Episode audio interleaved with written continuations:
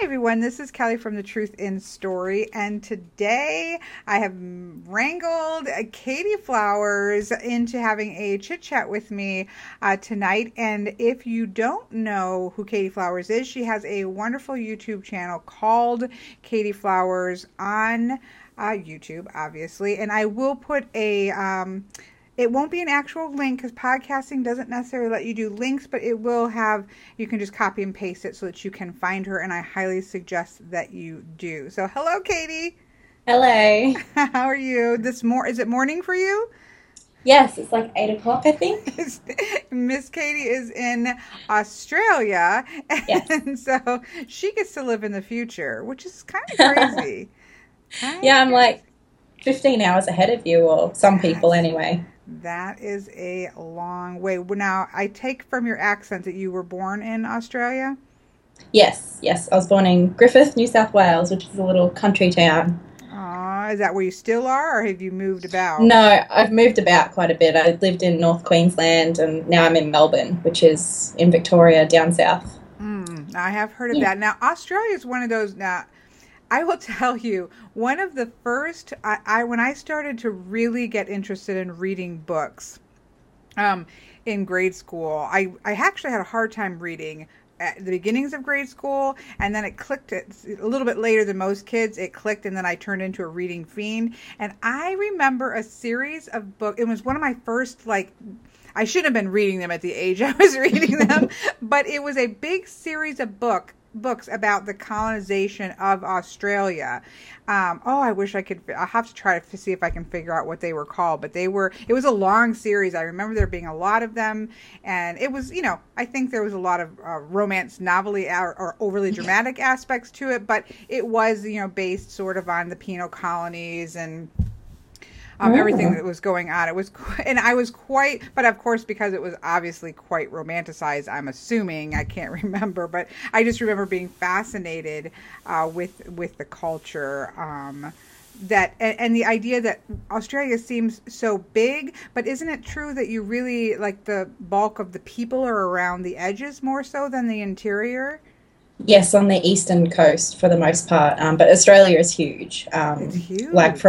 It's massive. I've only lived on the eastern states, and I haven't even lived all the way up to the top, the north, and it's still like a 3-day drive from where I used to live. Yeah. So I think people are a bit shocked at how big Australia is and how far away we are from each other. Right, because you get the same thing with America as well, where people in Europe, you can go in Europe and you can I've been to Amsterdam, but that was it. But you can cross several countries, in a drive, versus if we try to drive across the United States, you're talking about a solid week or so of driving. Yeah.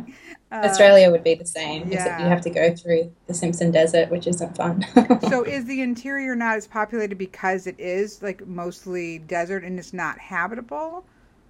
Yeah, pretty much. I mean, there are some remote Aboriginal towns, and then some smaller kind of farming towns, but for the most part, the cities are all on the coast and the majority of them on the eastern side, because we don't have a lot of fresh water and a lot of rain and stuff. Okay. Yeah. Fascinating. Yeah, I'm going to have to, if I figure out what those books are, I'll definitely send you a link. Yeah, I've never heard of them. Because I remember, and now maybe I'm wrong, was it settled by penal colony? Was it a penal colony? Convicts from, a lot of us from Ireland and stuff, but it was a pretty brutal history. Yeah. So I can imagine it would have had to have been very romanticized.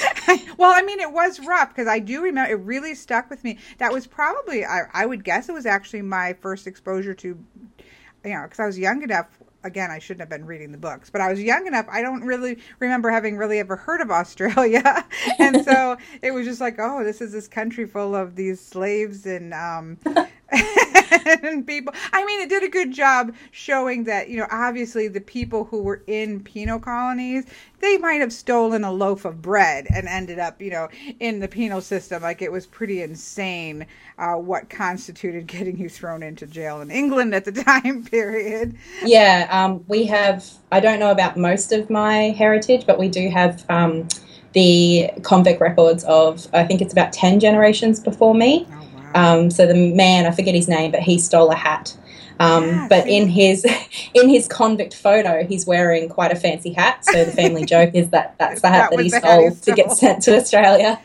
Oh, no. See, that's what I'm saying. See, I don't know, Katie. It might have been accurate history. Yeah. Oh, no. I'm gonna search it out. There can't be that many large book series on the colonization of Australia, I wouldn't think. No. But we'll find out. We shall find out. So let's swing my craziness around to... So to Tara, now I know people obviously who have listened to your channels have probably heard some of this, but I'm going to kind of touch on a little things because some people may not have. So what was your first exposure to tarot or oracle or anything like that? I'm sure there were like small exposures through media, but my first main experience was I was just in, I don't know, one of those little hippie kind of piercing shops that one of my that's a new one. I don't know, like they do really dodgy piercings and they have incense and stuff. One of my friends worked there in high school, and I went in there just to see her, and I don't know, I found Tower of a Moon Garden, and it wasn't open, like it was just the box, and I just thought it was, I don't know, really, it was just alluring and interesting. So I bought it. But I didn't even really understand what tarot was. I went home saying tarot. I bought a tarot. You bought a tarot deck. Yeah. And Mum was like, what are you talking about? So, yeah, that was really my first experience. But I only had the little white book. So that's a little difficult, isn't it? Yeah. And, I mean, it's fairly traditional now looking at it, now that I have the knowledge. But having absolutely no experience and using that deck, I was just completely lost. But I tried. You tried. And how old would you have been then? 14, 15. Mm. Yeah, and I'm 25 now. So right. So did it stick with you, or did you then just kind of go out of nothing you were watching and came back to it? No, I kind of went off the rails when I was about 17. Right. So I didn't do much of anything productive until I was about 21. So those few years are kind of blank years for me. But I came back to it when I was about 21. Right. And so what was your first deck coming back to it? Or did you go back to that same deck? No, I only got that one again recently. I think I just picked up like one of those yellow box Rider Waite Smiths. So you went into Rider Waite Smith. Yeah, I found it at Savers, as I find a lot of my stuff at Savers. You do. You are like, I'm assuming that Savers is like a thrift shop. Would you call it a thrift shop? We call them op shops, which is short for opportunity shops. But yes, it's like a secondhand charity shop. Mm-hmm. See, I've never seen a tarot deck. I would love to stumble because you've gotten some good decks at Savers, and I don't think I've ever seen one. In fact, like after seeing some of your videos, I called a couple thrift shops around here just to see if I was missing out on some kind of landmine. But no, unfortunately, not. They said because of all the cards, it just wasn't worth. They don't keep them. Yeah, I count them through if I can before I buy them. Yeah, but I found like the Osho Zen, and I even found like the Da Vinci deck, and I know some really weird stuff that I was just like, what? And a lot of them look to be brand new. They're in really good shape. Yeah. Yeah. No, I find a lot of Doreen Virtue decks, which usually go on to my mother. But yeah, I find lots of stuff. Somebody will use them, right? Yeah. Except for, let's just say, because I am entirely blaming you for the Guardian Angel Tarot, because I remember seeing you. It was just on your YouTube channel, like the, what do they call that? The picture that you see, like I keep thinking icon. But the thumbnail. Yes, thank you. The thumbnail. And it was, I think you were holding the deck up, and I thought, is that Katie Flowers with an angel deck? Yeah. No, I was completely shocked. I really don't know what to say. You identify as pagan, correct? Yes. Yeah, so I saw that and I was like, what? And then I watched it and you were yourself like, I'm not sure how this happened. But yeah, that's pretty much it. But yeah, I mean, it's a sparkly pink box and it's just old angel pictures. And I I really don't, I don't know what happened, but I fell in love with it. And like you, it just reminded me of my old Catholic grandmother who passed away not long after or before I bought that deck. Right, so at the same time, yeah. Yeah, yeah. This deck definitely has a lot of nostalgia involved, although I believe the readings that I've used, and granted, I have not used a lot. I haven't used it with clients. It's just kind of my thing. But they've been quite on point. Like, they haven't really been holding back the punches. Maybe the punches are softer, but they're still there. Yeah, I totally agree. That's what I said, I think, in my review. I don't know whether it was about that deck or the Angel Tarot, the blue box one by her. I really think that they cop a lot of flack for not being tarot, but I think they're a lot more tarot than people would like to admit they are. Yeah, it's definitely a mixed crowd there. And I think that some of the problems, truthfully, with those decks is some of it is marketing. I do think some of the language in the marketing in terms of really pushing it as sort of a softer tarot or a tarot for sensitive people or this kind of thing, I think that starts to put people's backs up before they even open the box. Yeah, I totally agree. It's kind of like she's trying really hard to prove that it's not tarot. Yeah. And before you even get into it. But yeah. And there's nothing to me, I personally like my tarot with a little bit of bite. So, yes. But totally I will agree. Say, when I pulled, I did that walkthrough recently, and I went to pull every time. And I went to pull pulled three cards for myself, and it was... now I can't even think what it was. It was what was like the 10 of swords and the 5 of cups. And it was, it was whatever it was. It was just like, thank you. I was, thank you for proving that you're not a soft duck because you just kicked me in the knees, Yeah. No. Now, I know that you've been and quite proactive about discussing on your channel mental health issues and things like that. And I feel like one of the ways in which I feel quite connected to your channel, even though we haven't had the same story, some of the resonances are the same in the grieving process and the things that you have been going through and have dealt with and have been quite open about dealing with. Would you say that you have found tarot to be helpful in that sort of healing process for you? Yes, just yes. I think that was a big part of it was a huge part of my healing process. It helped me really reframe my experience. I think I was really resentful and angry and frustrated about, how traumatic my experience was and how much it had really, it felt like it destroyed my life. I was a law student. I was a party person. I had heaps of friends. And then all of that just kind of got ripped out from underneath me. So it was a pretty fast, hit hard quickly for you, or just didn't recognize? It had been building up for a long time, but I'd been self-medicating with alcohol for a long time. So when I stopped drinking alcohol, that's kind of when... then you had to pay the piper. It sort of... Yeah, I kind of lost everything after that. So, tarot really, really helped me reframe that whole experience. It was actually a tarot reading that I got at a festival. It was just one of those, 15-minute free ones that you can get at festivals. And I think she drew the 10 of swords, the 8 of swords, and the tower. And that was kind of like, those breakthrough moments that you have. I just kind of sobbed for 4 hours. But I think it really did. It just kind of helped me, appreciate my illness on some level, right. Appreciate the opportunity that it had given me. Obviously I wasn't okay with what had happened, but it just helped me kind of see it in a different way. And so that was really, I think, how I started to get better.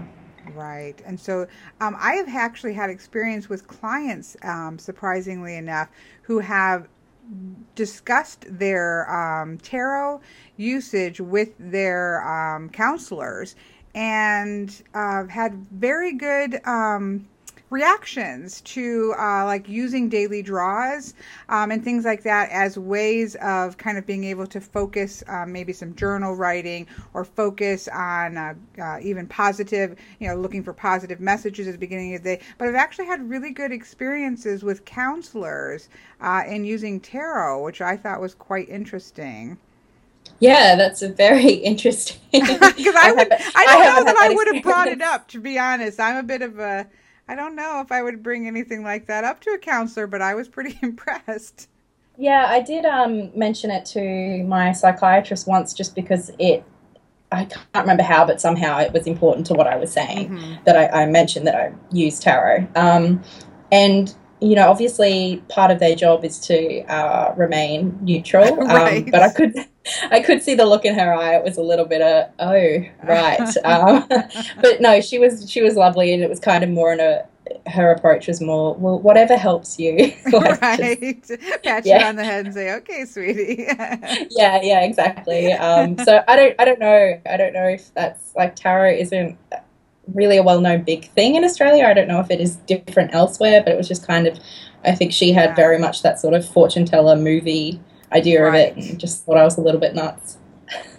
I do think that you tend, at least in my experience, there tends to be this either or reaction to tarot. Either, and majority, their exposure, people's exposure to tarot is based off of movies, and that sort of dun dun dun, the tower card, you know, or the devil card, and then, you know, bring in the scary music and that kind of thing, or there's that sort of interest, you know, but that doesn't happen very often. Most of the time it seems to be, okay, are you a rational, intelligent human being?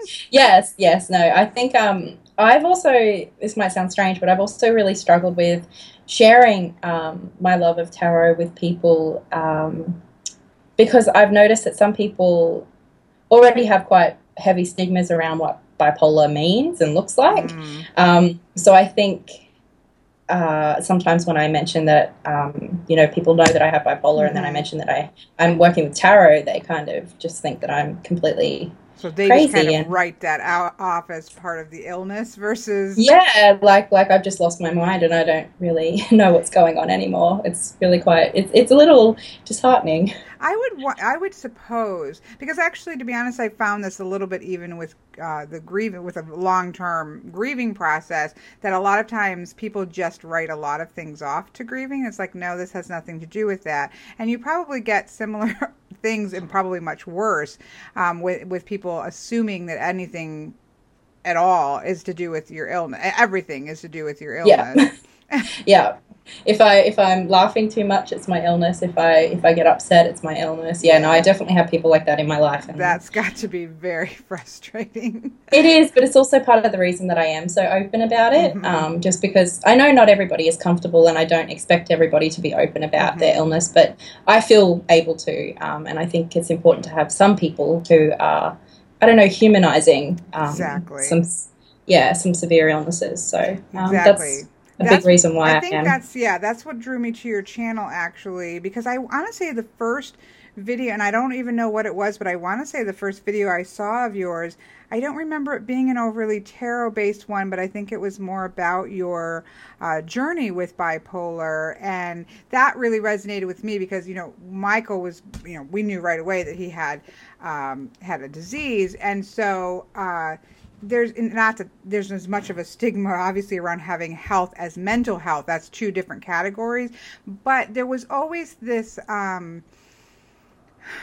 where everybody almost had to be, if you were a parent of a chronically ill child, there was sort of this superhero syndrome, I like to call it, where everybody kind of, if you read books about it, and the same thing I think with mental health, because I have read some books, where everybody that's writing about it is writing, they've overcome, and they're powerful, and they're strong because of it, and, you know, we shall persevere, all these very cheerleader kind of things, which is important. We want to be supportive, but it was to the degree that me, as a, let's say, 22-year-old mother who was curled up on the floor, not being able to handle the pressure, it made me feel like a failure, because somehow, you know, I was having a dark night of the soul because of this, and everybody else seemed to be doing fine. And so I feel like sometimes there has to be people who's willing to say, this is really shitty, but then also, okay, this is where I'm strong. This is to see the whole message, not just part of it.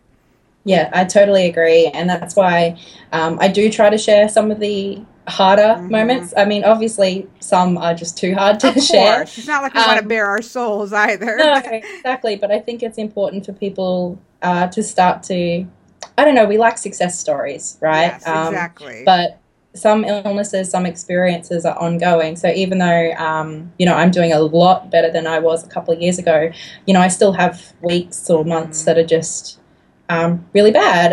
And I think it's just important to kind of have a more holistic view, not only of experiences, but people, like a holistic view of people as individuals, and our experiences are all a really big part of that. Yeah, and that things like mental illness, health, same thing with Michael, just in terms of his health, not being that that's not the whole of a person either, because Michael really struggled with that, that it's very difficult to not be viewed by your whatever this particular, whether it's the mental health or for him physical health, that wasn't all of who he is. Or for me, even now, I'm not just a grieving mother, you know, that's not the entirety of me. And we often look at people and see one thing. Yes, it's very important for us to remember that we all have so many facets to us. Yeah, I think the other reason why I've also resonated with your story is because of what you just said, the fact that it's long term, and I think that for me is one of my big soapboxes with, you know, through all 26, 27 years with Michael, is understanding that when something is there, you know, it's not gonna, you're not gonna wake up and it's gone. You know, it's not gonna miraculously. It's something that will always have to be worked with. That's difficult. There is something you can rally, even for a couple years, if you have to, on something. But when it's something that you are gonna have to deal with your whole life, that's hard, and that's wearing, and it needs a special kind of people to be there and support.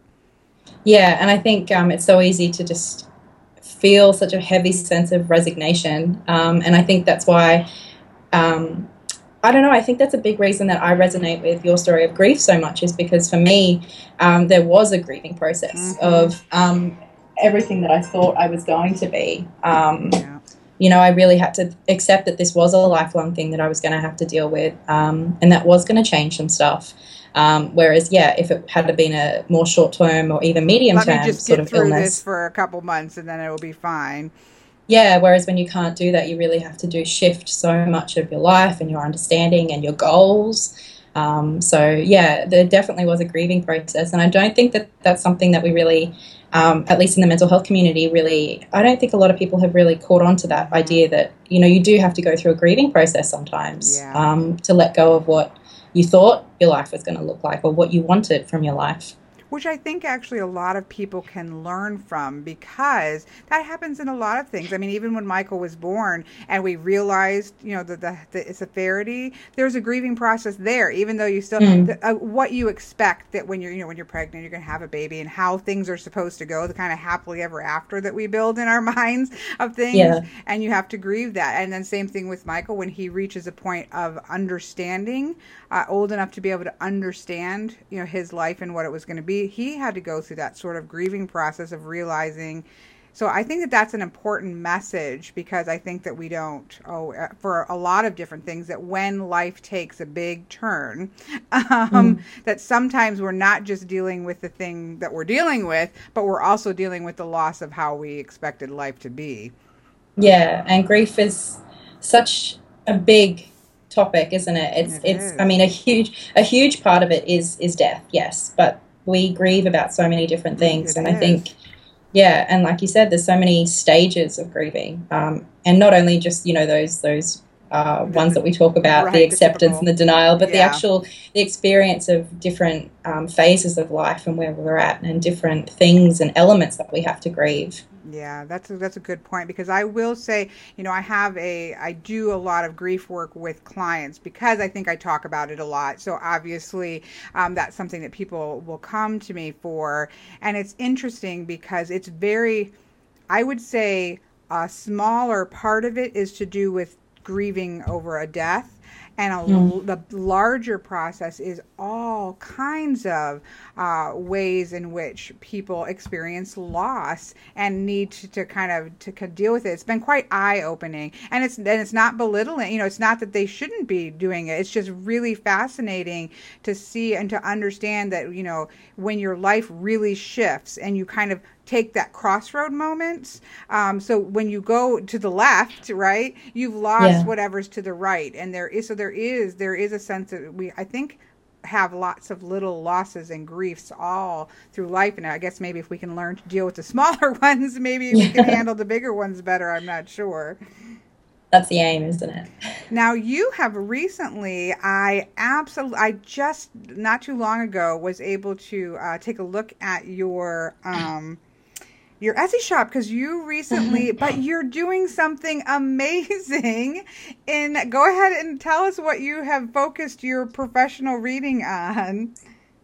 Basically, I just wanted to find a way to kind of maintain that sense of community and contact that's always been really important to me. So I'm doing tarot readings exclusively by handwritten snail mail letter, which is just amazing. Really fun and cute, and I don't know, it just adds a really special sort of touch for me anyway. I think it's really fun. It seemed to me, when I saw it, my first was, that's brilliant, because it's difficult. I mean, if you know, let's be honest, it is business, and in a business sense, it's difficult to find a niche or some place in which there aren't 15,000 other people doing the same thing. And so first of all, I thought, oh, that's just brilliant. And then it's perfect for you, that kind of the you that I have come to know just through videos, you know, sitting in the chair with the little bookshelf. And it just felt like so, because to me, you seem like you would be just as comfortable in a Jane Austen novel, like living in a Jane Austen novel. Oh, that would be fantastic. I do not. I like hot showers, and I like, there are. I don't want to live in the past. However, I think that you could pull it off, and that's, you know, thinking of hand letter writing, and because I do agree, it's a dying art, and I think that it's wonderful. I think it's a fantastic way to approach it.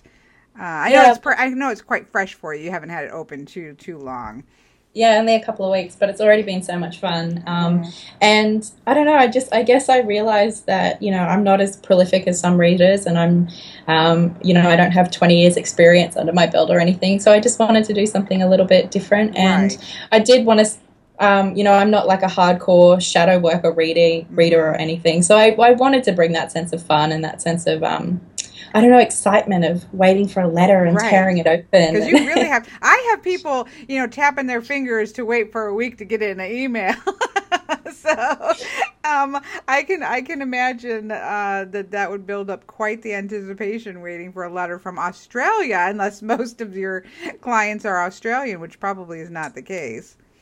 I've had a couple from Australia, and the letters only take a couple of days, but most have been overseas, and that's why I try to get them out pretty quickly. But the post takes between, it doesn't take, I think it's 6 to 10 days. So it's not too long. That's not too bad, yeah. No, so it's not like a month, but so it's still relevant, but it's not. Although, anticipation does get to build up. But just think once you start, because at first it's easy to pop them out quickly, but I can tell you I'm at a year now with professional readings, and it starts to get, you know, a little bit hard, you know, then it's like a week to get to it, and then another week, but then that's going to build the anticipation. I think it's fantastic.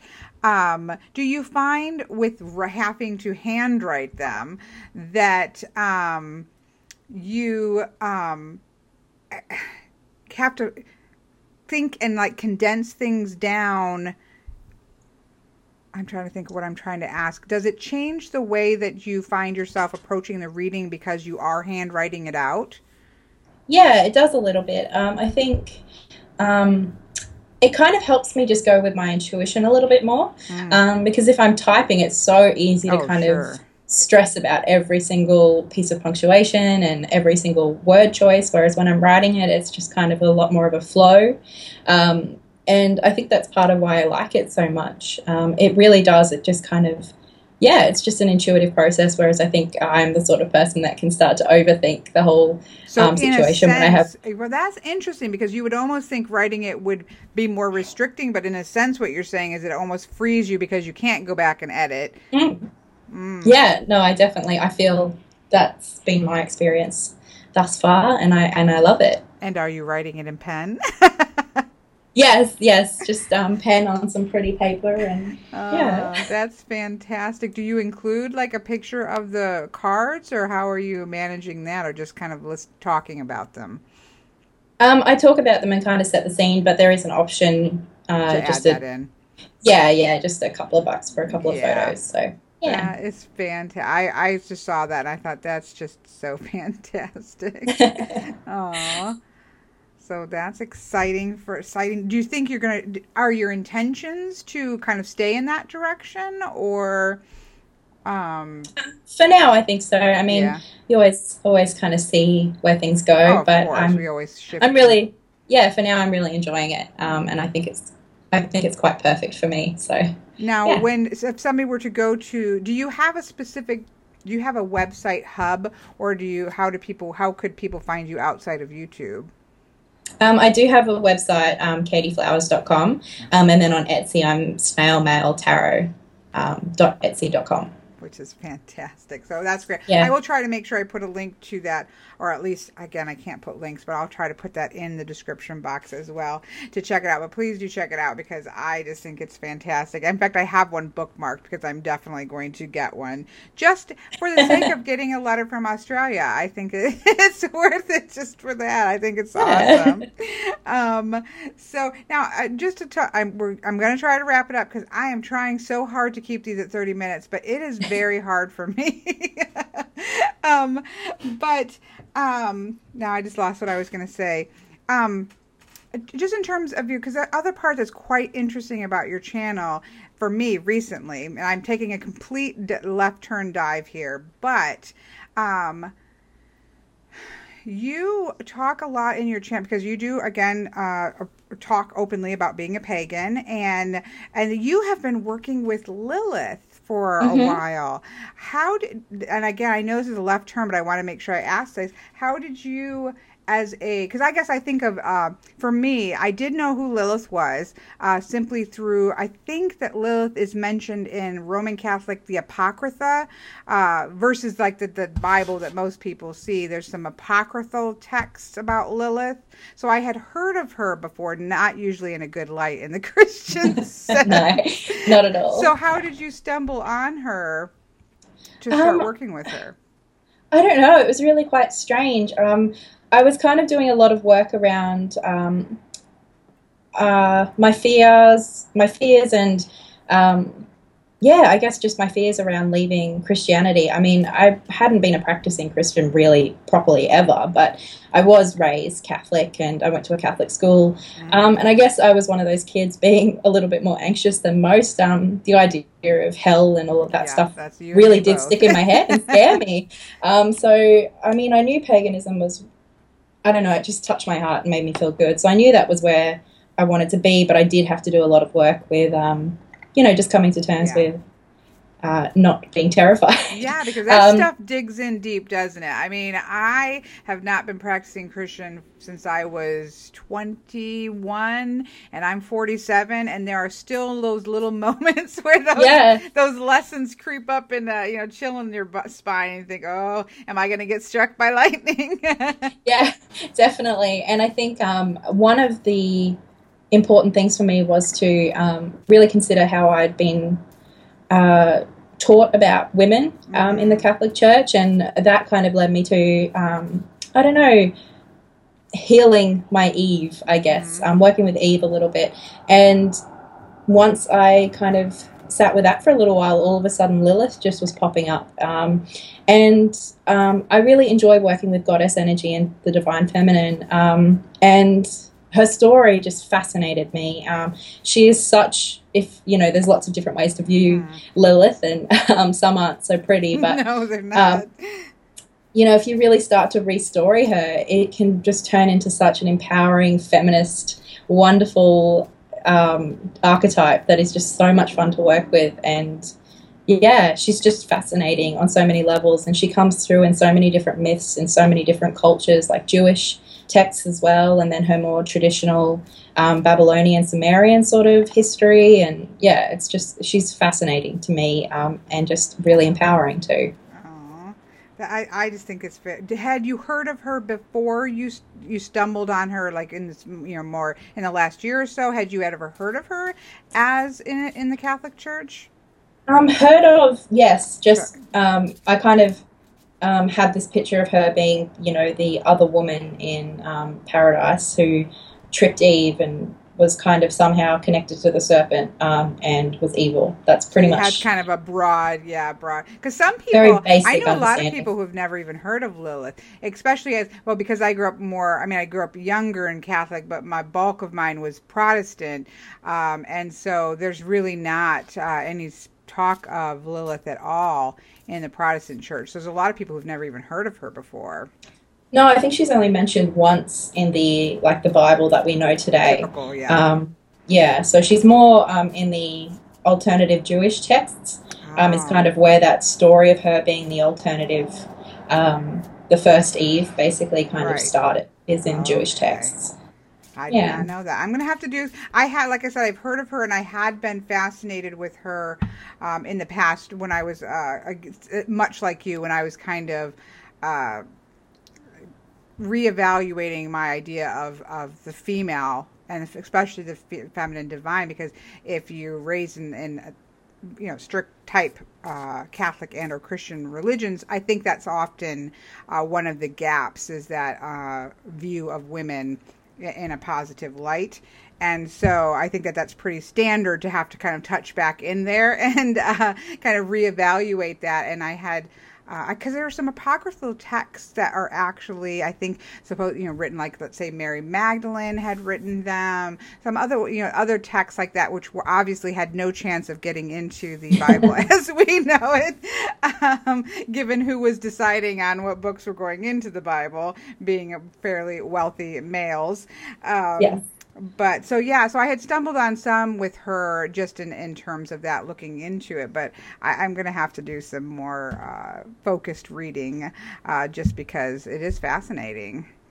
Yeah, no, just reading about her, it's just exciting, and it's so interesting because it's a mix of history and culture and feminism, and it's just all of the things that juice me up. Now, is this your first experience with having like a primary female deity that you work with? No, when I first kind of started working and exploring paganism, Kuan Yin came up for me, and I think she's kind of like the, I don't want to oversimplify, but like the Eastern Mary. Mm-hmm. So she was just this gentle, loving, compassionate energy that I think I really needed for that transition, working with that fear that I had coming from, Christian mm-hmm.